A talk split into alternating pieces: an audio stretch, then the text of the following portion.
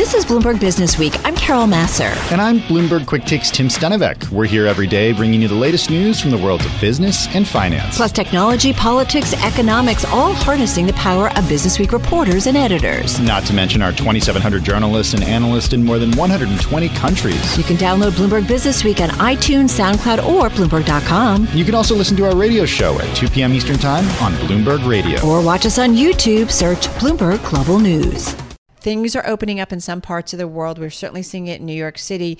Uh, UK Prime Minister Boris Johnson says he remains confident that England's lockdown will end on June 21st. We're seeing things move forward. We know that there are still, though, some tough situations in some of the emerging parts of the world. Yeah, according to the Bloomberg Vaccine Tracker, at this rate of vaccinations, it's going to take more than a year to get the entire world to a place that uh, would be a comfortable level to immunologists That's when it comes a lot. to herd immunity. All right, so let's get to it. Dr. Ian Lustbader back with, back with us. He's our clinical professor of medicine at NYU Langone. He is on the phone in New York City. Dr. Lustbader, nice to have you here. We were thinking, God, there's so many things we want to ask you, but uh, our David Weston caught up with Dr. Anthony Fauci this week at the Bloomberg Business Week live event, and he's like kind of questioning whether or not we're going to need a booster. Hi, guys. Uh, Hi. Happy Friday. Yeah. So, um, just to clarify in terms of vaccines, because uh, I certainly, you know, in the hospitals, we do have our little sticker that says we're vaccinated. So, that's not uh, a totally crazy idea. And just again to clarify, if you're vaccinated, if you're with other people who are vaccinated, CDC says no mask requirement needed inside or outside. There still are some businesses who will say you should wear a mask, uh, hospitals, healthcare facilities. So, uh, you know, respect where you're going because people uh, or individual businesses and facilities may say, even with a vaccine, we want you to wear a mask. If you're vaccinated, if you're with someone who is not vaccinated, you know, the risk is low but not zero. It would be kind to wear a mask. Think of the Yankees, right? They um, were vaccinated, uh, several players and administrators, yet they recovered virus from their nose and screening. So low risk, but not zero. And certainly, if you're not vaccinated, yes, please wear a mask and certainly think about getting vaccinated. Um, in terms of boosters, uh, yeah, you know, we measure antibodies, and, and certainly for six months or so, those antibodies are high, but they do seem to drop down, and we're not totally confident about T cell immunity. So it is likely at some point, maybe in the fall, we will need booster shots. And of course, the question is will we need booster shots that are designed Right. for some of the new variants that are coming out? Are you guys planning for boosters at NYU Langone? No, no. At this point, we really uh, our vaccines are uh, distributed to us as everyone by the state, and those usually come in through the federal government. So they're distributed to the states and then given out to the individual uh, facilities. Uh, uh, will you go back and explain T cell immunity versus antibodies? Because I don't think the layperson has has a grasp of, of what that means, and I, I certainly don't. And by lay, we mean Tim yeah, and me. yeah, me. Explain it to me, really. we mean us. Carol knows because she's asked questions about this. So you know, for uh, just uh, in terms of, of booster shots, we Yeah. know many vaccines we give out: mumps, measles, rubella to kids, hepatitis, influenza, shingles. You know, we we do over time can lose antibodies and therefore potentially be susceptible. So we do we do give booster shots. T cells are a little harder to measure. T cells are the memory cells. They're the ones that when the uh, B cells that make antibodies and those antibodies, for example, like in the Moderna vaccine or Pfizer, you know, the messenger RNA makes the spike protein. The body says, hey, the spike protein we don't recognize. You form antibodies. And so when the real COVID comes in, your body fights it off right away. Now, those antibodies are around for at least six months, we think, both with infection uh, and, and the vaccine. But over time, they drop. We do think other cells called T cells or memory cells still will be able to um, call up those antibodies with a little bit of a delay. The the actual memory cells, those T cells to say the spike protein or COVID are harder to measure. We do have some tests for that. They're not widely available. Um, and I think most people, you know, would say that's good, but we want to give a booster to make sure the antibody levels remain high. That's the most secure way. But I think we're learning that even Right. if your antibodies drop, you'll probably be okay. Are we all going to go to at some point like kind of the antibody tests, like to get an idea of kind of where we are, which that data collection might help us in understanding more about the COVID vaccine? So we're not widely doing that now. That's you know not inexpensive. People who've had mm-hmm. a shot, 95% have antibodies. You can order a antibody to spike protein. I mean, if someone really they have some immune issue, they're not sure they really formed antibodies. We're not doing that because that's another layer of cost on top of things when you do order a routine IgG COVID antibody, it's usually for people who've had an infection, and those usually stay positive for six or eight months. But often they do drop down, and patients are like frustrated. Oh my gosh, I went through COVID, and now I don't have antibodies. They probably still have some protection, the T cells, but we do encourage them to get vaccinated. Do- uh, Dr. Lustbader, uh, what's a realistic way for us to think about, in just in the last 30 seconds, uh, how this is going to to play out over the next couple of years? Is it going to be just a, a, a yearly shot like we get with the flu shot, and then that's that's it? We're gonna we're gonna do that. It it may be. I think we have to see what happens in India and other parts of the world, Brazil. If there are widespread infections, as there are, and low vaccination rates, much higher risk of mutant uh, variants, and we may need to develop vaccines every year to those mutants if they can escape our normal vaccine. I think we have to wait and see what happens, but unfortunately, it's a possibility. That's why some people say there's really no going back to normal because the world has changed because of the virus. Doesn't mean things won't reopen up, but it's going to be different. Maybe we can just get it with the flu shot as Yeah. we do each year. Yeah, right. I can I can work with that. Dr. Ian Lustbader, have a good and safe weekend. He's clinical professor of medicine at NYU Langone Medical Center on the phone in New York City.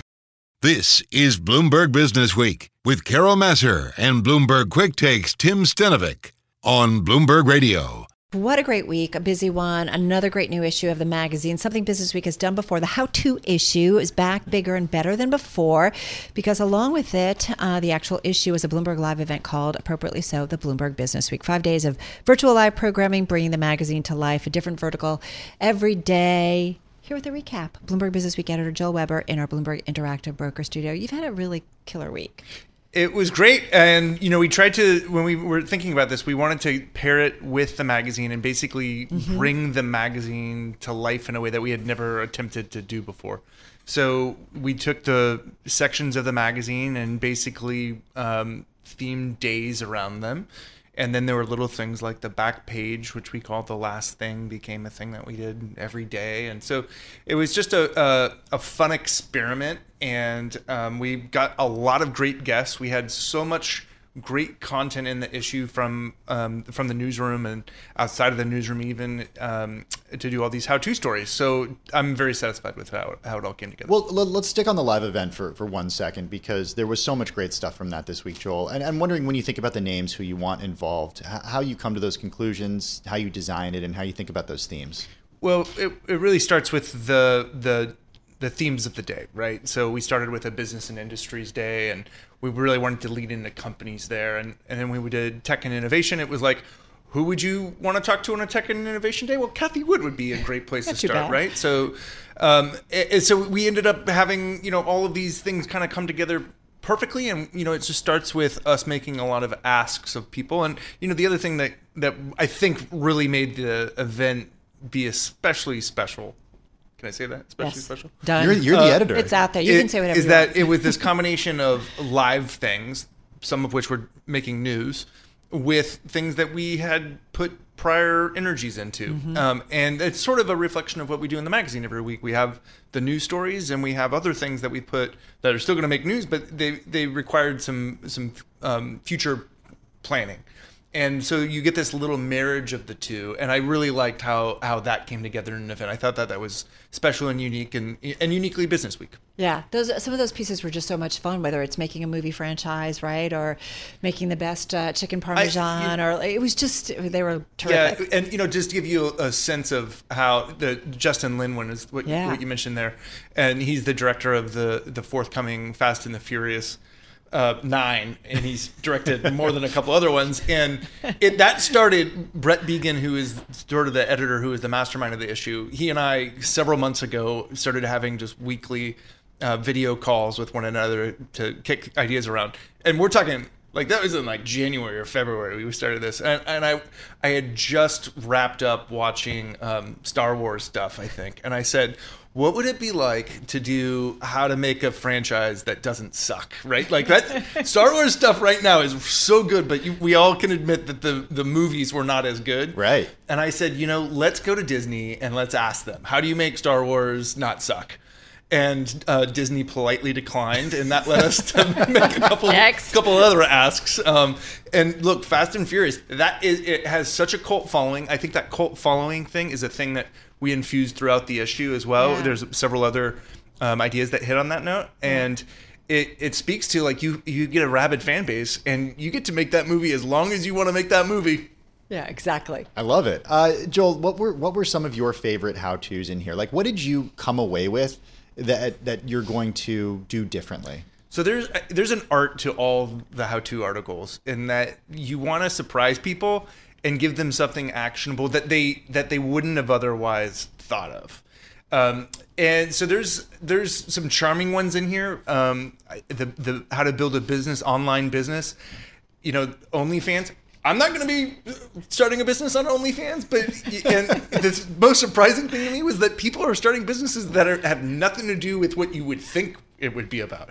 A woman basically has a whole new lease on life, and she's transitioned out of personal training in person to do it all It's amazing. there. And so I just think that for all the bad stuff in the world right now, and we've all been through plenty, there's this sense of optimism that I think some of these are, are rooted in of like, can you make aspects of your life better? So I know that's a roundabout answer for you um, but i you know it's all it's all there i mean one of the ones that i personally did i interviewed uh, somebody at nasdaq and i said you know what what's made you a better manager and she said well outside of my job i have this personal board and I have different archetypes on this personal board, and I meet with these people one on one, and I've had this kind of structure in my work professional life for years, and it's brought, you know, it's it's brought success to my life, my work life. And I just thought that was so f- phenomenal that you could, you know, outside of what you're doing during your day job, that you can put a structure on on on yourself that helps improve your, your how you look at work and career. I feel like certainly the arc of the week and also every magazine, what I, I think is so great is you've got serious stuff that's on the economy markets, but then you can go and there can be something on, you know, an alcohol or making the best burger, or there could be somebody like Deepak Chopra who's teaching you about kind of how to deal with How certainly to the stress of the past right? year, or how to meditate. Yeah. So, uh, and you know, I should also mention that, you know, we had all this um, live programming through the week. Multiple times, Carol Massar was a mixologist and mixing cocktails. So She so got some good. She got some good gigs. I, you know, I, And I it was hope pretty that, embarrassing at it. I, I hope that um, he's too you know her cocktail game for if anybody's going to Carol Massar's house this summer. Like, I, I hope that there's some mean cocktails coming out. of that Here's a bottle of wine, guys. Yeah. Enjoy, enjoy. Yeah, there were a couple times where she left. You know, she had to leave the show early to go and you know, quote unquote, work. Hey, hey, hey. so there's a surprise and delight element and I, I think that's what we try and do in the magazine always is give you stuff news that you you need we, we want to take you in on big stories Yeah. um, that you're only going to get from bloomberg but we also want to surprise and delight you with some other content too How do you follow this, Joel? I have no idea. Um, Good I- luck. I, I leave it. I leave it to you all. But you know, there's we'll a have new- there's a new issue next week, Uh, right? We, we always do, and you know, we're often planning things way out into the future, and this was sort of the embodiment of that. I mean, to see what we did online. If you haven't seen it, go to uh, businessweek.com. Uh, to see all the videos, follow us on social. You can see all those. Like it, it, it took months to pull this off, and huge uh, kudos to everybody involved at at Bloomberg for helping it all come together. When do you start the, planning the next one? How to? Oh, now? Yeah, I think we'll we'll do a little autopsy Sorry, and no pressure. we'll do. I, yeah, I mean, I love your two dollar bill tipping Oh, so, story. so that one just so everybody can hear it because it might be relevant on Friday.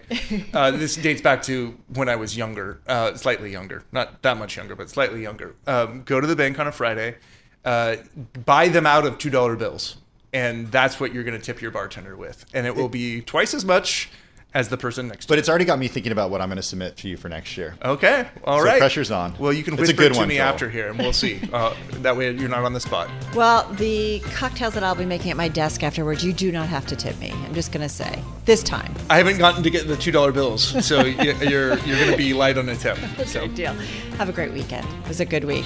Bloomberg Business Week editor Joel Weber. Go to BloombergBusinessWeek.com. Check out all the amazing content and the new how-to issue. You're listening to Bloomberg.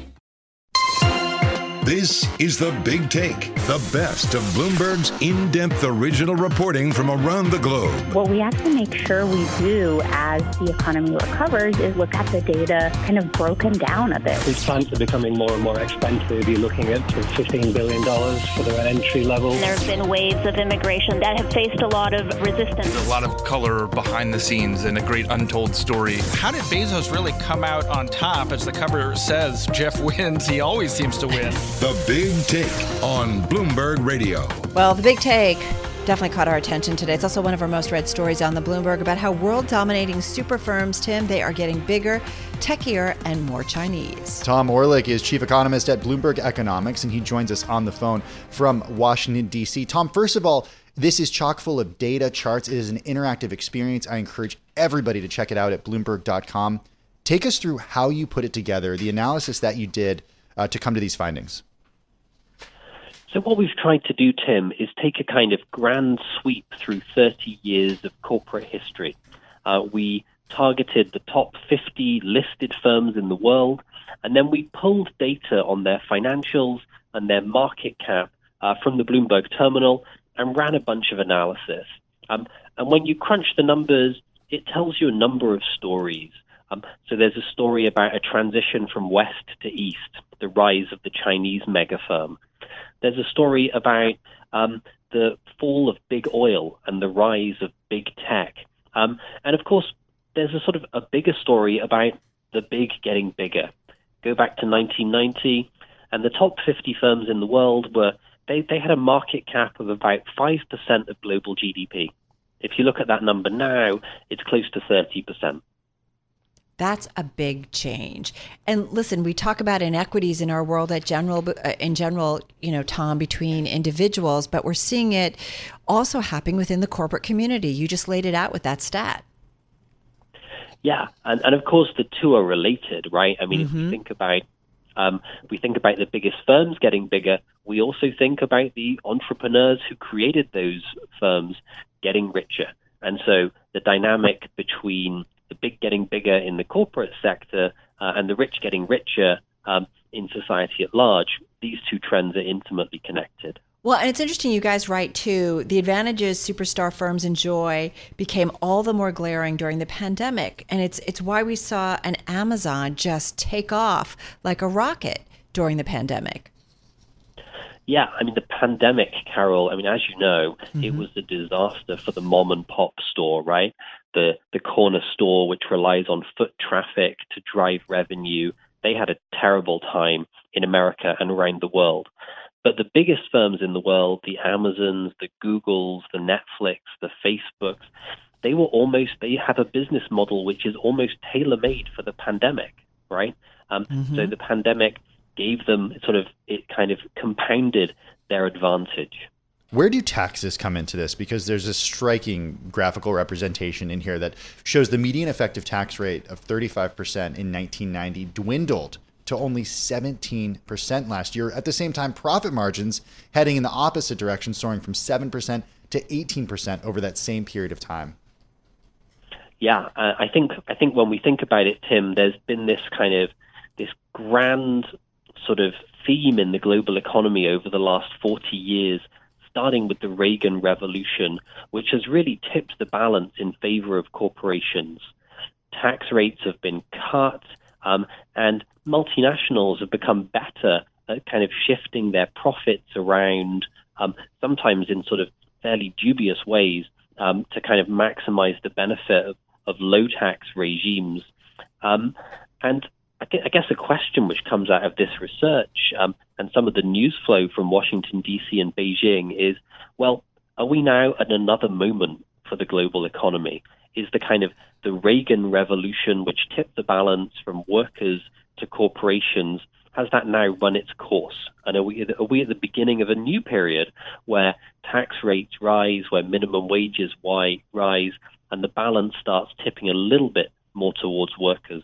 What's also interesting, and we kind of said that coming in or in the introduction, Tom, about the rise or the China rising. Uh, you know, we continue to see that, and that is not just in terms of their, you know, uh, impact on manufacturing globally, but it's just the companies they are creating are behemoths. Yeah, so we've got um, Alibaba, the kind of the Chinese Amazon. Um, we've got Tencent, the Chinese internet giant, um, a number of Chinese firms which have kind of muscled into the to the top ranks. Um, and of course, there's an interesting dynamic um, there as well because the people who say we need to regulate firms more, right? Corporations have become too powerful. We need to regulate them more. Well, because of the dynamic between the between China and the United States, um, the, the giant firms have a pushback against that argument, right? Mm. And we're mm. already starting to hear some of the, the US superstar firms say, well, if you tax us more, if you regulate us more, if you kind of impede our dynamism, then that's going to make it harder for us to face off against these new Chinese behemoths. Tom, I want to end with uh, just very briefly something that that you talked about a little earlier on Quick Take today, and it was capex and capex spending uh, as as a portion of a company's spending, and as, as as it relates to how many employees it actually has to hire and what that means for human capital. Yeah, so if we go back to the to the 1990s, Tim, and we think about the the dominant firms then, it's industrial firms like General Electric, it's energy companies like Exxon, and they do a lot of capital spending and they hire a lot of workers. But if you fast forward to 2020 and you think about the dominant firms, it's tech platforms like Alphabet or Facebook, which can really scale without adding yeah. a lot of workers and without doing a lot of capital spending. And that's yeah. a really important shift in the way the economy works, and something also that right. central banks and tax authorities need to keep in mind. It's a really good point, important point to uh, finish on. Hey, Tom, thank you so much. It is the Bloomberg Big Take. Check it out at Bloomberg.com. Tom Orlik, he's chief economist at Bloomberg Economics from Washington, D.C. I'm driving in my car. I turn on the radio. How about you let me drive? Oh, no, no, no, no. Who's gonna drive you home? Honey, please, I'll do the driving. Drive on. Excuse me, I want to drive. Just drive, baby. It's the question that drives us.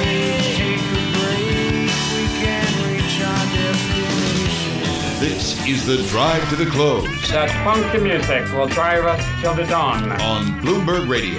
Yes, indeed, everyone. Just about uh, 10 and a half minutes until the closing bell on this Friday. So let's get to it. And joining us uh, with a check on the drive to the close is Katerina Simonetti. She is Senior Vice President and Private Wealth Advisor at Morgan Stanley Private Wealth Management. And she's back with us. She joins us uh, today on the phone from Philadelphia. Katerina, how are you? Good, Carol. Thank you for having me on the show. Well, it's nice to have you here. Uh, we were kind of laughing, not laughing, uh, funny, not funny, about what a crazy week it's been. I mean, listen, the markets have just been uh, kind of all over the place. Uh, volatility, we've had inflation concerns. This week in particular, though, we had a big media deal on Monday. We all had to wrap our head around remembering that it was just Monday that it was announced. Then you had uh, crypto plunging on Wednesday, bouncing back. It's under pressure again today. Uh, retail earnings, there's just a lot being thrown at investors. And it does feel like we're taking a little bit of a breather today, a little bit of uh, lighter volume. How do you see it? What is really driving uh, the trade, particularly among equities? Well, Carol, certainly a crazy week. And I would, you know, even extend on it and say, you know, that we had, you know, crazy six months. uh, and naturally, when you kind of just take the whole market performance into consideration from the, the performance of your, you know, the, your, your average investor, the uptick that we have seen, you know, has been happening so quickly and to such scale um, that we've been calling for some type of a correction, for some type of a pullback in the market for quite some time. And we started seeing these pullbacks, you know, as, as early as February, March. We first saw the rotation out of the expensive areas and then, you know, eventually out of small caps, you know, and it seems to be like that this type of market that there is going to be heightened volatility. But at the same time, all of this is happening within the larger context of economic recovery and this bull market that we believe that we find ourselves in. So, so in a bull market, but also ready for a correction. I mean, when you're thinking about a correction here, what are we? What are you actually expecting? So, Tim, bull markets tend to last for a while. Like we have to remember that bull markets last for years. And I mean, look at the um, one that lasted post financial crisis. Well, that's right. That that's that's exactly right. That's a perfect example. And in any given year, over the last you know several decades, the uh, average pullback, the average correction, you know, has been around 14%. So we think that it is absolutely reasonable that we will have, you know, some type of a correction that could be anywhere from, you know, let's say 10 to 15%. But we also don't believe that it's going to be long lived. You know, we're not looking at the recession. We're looking at the volatility. We're looking at market correcting itself, which is extremely healthy, you know, at this point in time. You know, but it also comes with buying opportunities. You know, for investors, I mean, this is a great opportunity to rebalance portfolio and to take advantage of, you know, to of um, you know some of this uh, great positioning in this market. So, where are the problem pockets of the market, in your view? Well, really, the problem packets are the overpriced securities you know, this is kind of something that is very easy to recognize in this market. When we look at the valuations, when we look at multiples, when, you know, we look at the expected earnings, you know, we see those troubled children. You know, we, we, we know that when, when a stock or a certain sector went up, you know, so much in the short time frame that it is reasonable to, you know, to expect some type of a sell-off. And we're seeing a lot of rotation. We seems that this type of rotation, you know, is the theme going on, right? You know, we, what we see right now is, you know, opportunities and kind of like rotation almost back into reopening themes, right? Something like retail, consumer discretionary, or, you know, semiconductors or fintech. Um, so, you know, we just have to be, you know, conscious of this overpriced market areas. And specifically from the portfolio design. What does that mean you know, then? Just pare back or yeah. sit tight? Yeah. What does it mean? Well, I think pair back. You know, so when we're looking within the portfolio design, right? You know, when we're looking at certain sectors of our portfolios that have been so inflated because, you know, particular areas, let's take technology, for example, right? You know, if your normal allocation to technology is X, you know, and all of a sudden it's twice that, you know, because of such big appreciation. Now would be a good time to rebalance and also really carefully evaluate that, that portfolio because not all tech is created equal. You know, if we take that sector, for example, you know, we have to look at earnings and we have to look at forward looking projections. This is very much a stock picker's market, in my opinion. Gotta ask you about Bitcoin because it is down again more than 10% today. It has been a wild week for the cryptocurrency, a decline earlier this week in one day of more than 30% before it bounced back. How do you watch Bitcoin as an asset in terms of how it could, the, the risk off trade from that could actually go into equity markets? Well, like Tim, it's certainly is, is a difficult area to address because there has been so much volatility. And I think that in the large scheme of things, the fact that we recently, just recently started really recognizing, you know, that, that part of the market as an asset class, you know, in itself is a really big development. Um, and I think investors going into, you know, the set of investments have to expect higher volatility. That's just a reality. So favorite investment right now? I would say that going forward, favorite areas are banks, banks. materials. Okay. Absolutely, because you know when you think about it, the one area that is not going to be a surprise for anyone are going to be higher rates. And maybe not right now, because absolutely, you know, we all know it's not a surprise that Federal Reserve first and foremost is committed to seeing this economy all the way through recovery, but higher rates are coming. You know, this is just just real. We just don't know, you know, how long it will take us to get there. And banks and you know fintech you know it's also you know kind of just an area connected to it. They're positively correlated you know with a higher rate environment you know the same with materials. Uh, the other uh, area of the market that we really like you know quite simply any high quality reasonably priced areas like healthcare. Healthcare is a perfect example. You know we see a lot of exciting opportunities. So if a client comes to you right now and and wants to get into the markets um, and, and move over to you and they have a large amount of money, how, how do you advise them? So, Timing wise. Exactly. Tim, I think that, that we just, we have to take into consider, consideration where we are. Um, and with this bull market, right, but at the same time, with this great degree of volatility, we would advise them to dollar cost average into this market. Like Not over um, a year? Over, I would say even shorter time frame. Let's mm. say take a shorter tri- time frame, like six months because we don't want to miss this bull market hmm. either. We don't want to take such a long time to get in that we're missing all of those appreciation opportunities. But with expected volatility, I think that the key here is to be very selective when it comes to security selection and extremely disciplined, you know, with going into this high quality areas and kind of, you know, nice, high quality, well balanced portfolio will do the trick. All right, we're going to leave it on that note. Ka- Katerina, thank you so much. Have a great weekend. Katerina Simonetti, she is Senior Vice President, Private Wealth Advisor at Morgan Stanley Private Wealth Management.